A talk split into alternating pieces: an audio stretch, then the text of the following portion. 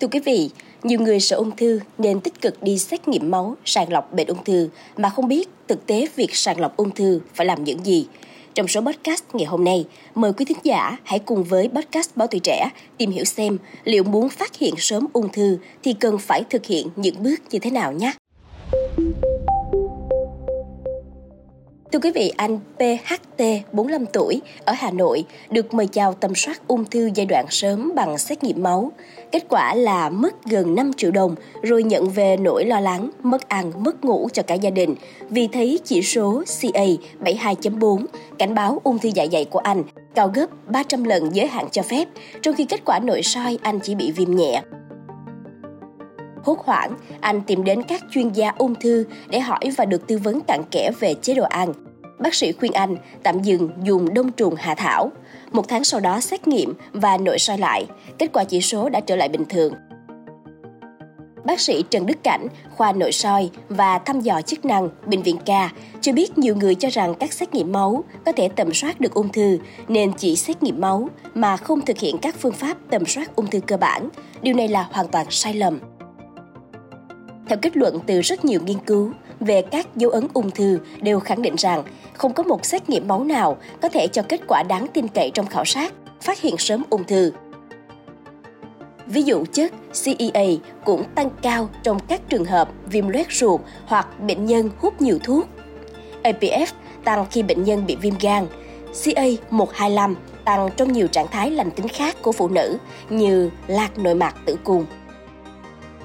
Thông thường ở giai đoạn muộn, các chất chỉ điểm khối u trong máu mới tăng. Ở giai đoạn sớm, hầu hết chất này ở giới hạn bình thường. Chính vì lý do này mà xét nghiệm máu lại càng không được dùng để tầm soát phát hiện sớm ung thư.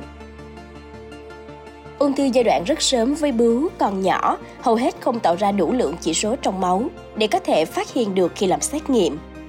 Trong cơ thể người đã có ung thư giai đoạn sớm mà hầu hết dấu hiệu sinh học chỉ điểm u bướu không tăng, như vậy chúng ta đã bỏ sót ung thư khi làm xét nghiệm máu, nghĩa là khả năng phát hiện bệnh thấp mà trong y học gọi là độ nhảy thấp, âm tính giả cao. Hiện nay các chất chỉ điểm khối u hay còn gọi là marker ung thư thường được sử dụng trong các trường hợp theo dõi điều trị ung thư hoặc bổ sung thêm thông tin khi bệnh nhân có nguy cơ bị ung thư cao chứ không thực hiện trên người khỏe mạnh để tầm soát ung thư. Thưa quý vị, cũng có trường hợp có khối u rõ trên các phương tiện chẩn đoán hình ảnh như siêu âm, chụp các lớp vi tính, cộng hưởng từ, thậm chí bệnh ở giai đoạn muộn, nhưng xét nghiệm máu hoàn toàn bình thường, bởi không phải ung thư nào cũng gây tăng chất chỉ điểm khối u trong máu. Cũng chính vì vậy mà bác sĩ Cảnh nhấn mạnh rằng không dùng đơn độc một phương pháp xét nghiệm máu để chẩn đoán ung thư, người bệnh cần được khám lâm sàng, nội soi, siêu âm, chụp chiếu, sinh thiết làm giải phẫu bệnh học và các xét nghiệm khác mới đủ tiêu chí chẩn đoán có mắc ung thư hay là không. Hơn nữa, xét nghiệm nào trong y khoa cũng có thể âm tính hoặc dương tính giả. Nhiều người xét nghiệm thấy kết quả bình thường, liền chủ quan. Tuy nhiên điều này không có nghĩa là sẽ không bị ung thư. Hoặc nhiều người thấy kết quả lại rơi vào tâm lý hoang mang lo sợ. Vì vậy cần khám bác sĩ chuyên khoa, đưa ra lời khuyên và các xét nghiệm phù hợp cho từng cá thể là quan trọng nhất. Bác sĩ Trịnh Thế Cường, khoa hóa trị liệu Bệnh viện E cho biết, hiện nhiều người vẫn còn nhầm lẫn giữa sàng lọc ung thư, vai trò của dấu ấn ung thư và chẩn đoán sớm. Sàng lọc ung thư là phát hiện dạng tiền ung thư hoặc ung thư giai đoạn sớm ở người không có triệu chứng bằng cách sử dụng các test chẩn đoán hoặc các phương pháp khác có thể áp dụng được rộng rãi trong cộng đồng nhằm phát hiện và điều trị sớm, giúp giảm tỷ lệ tử vong do ung thư.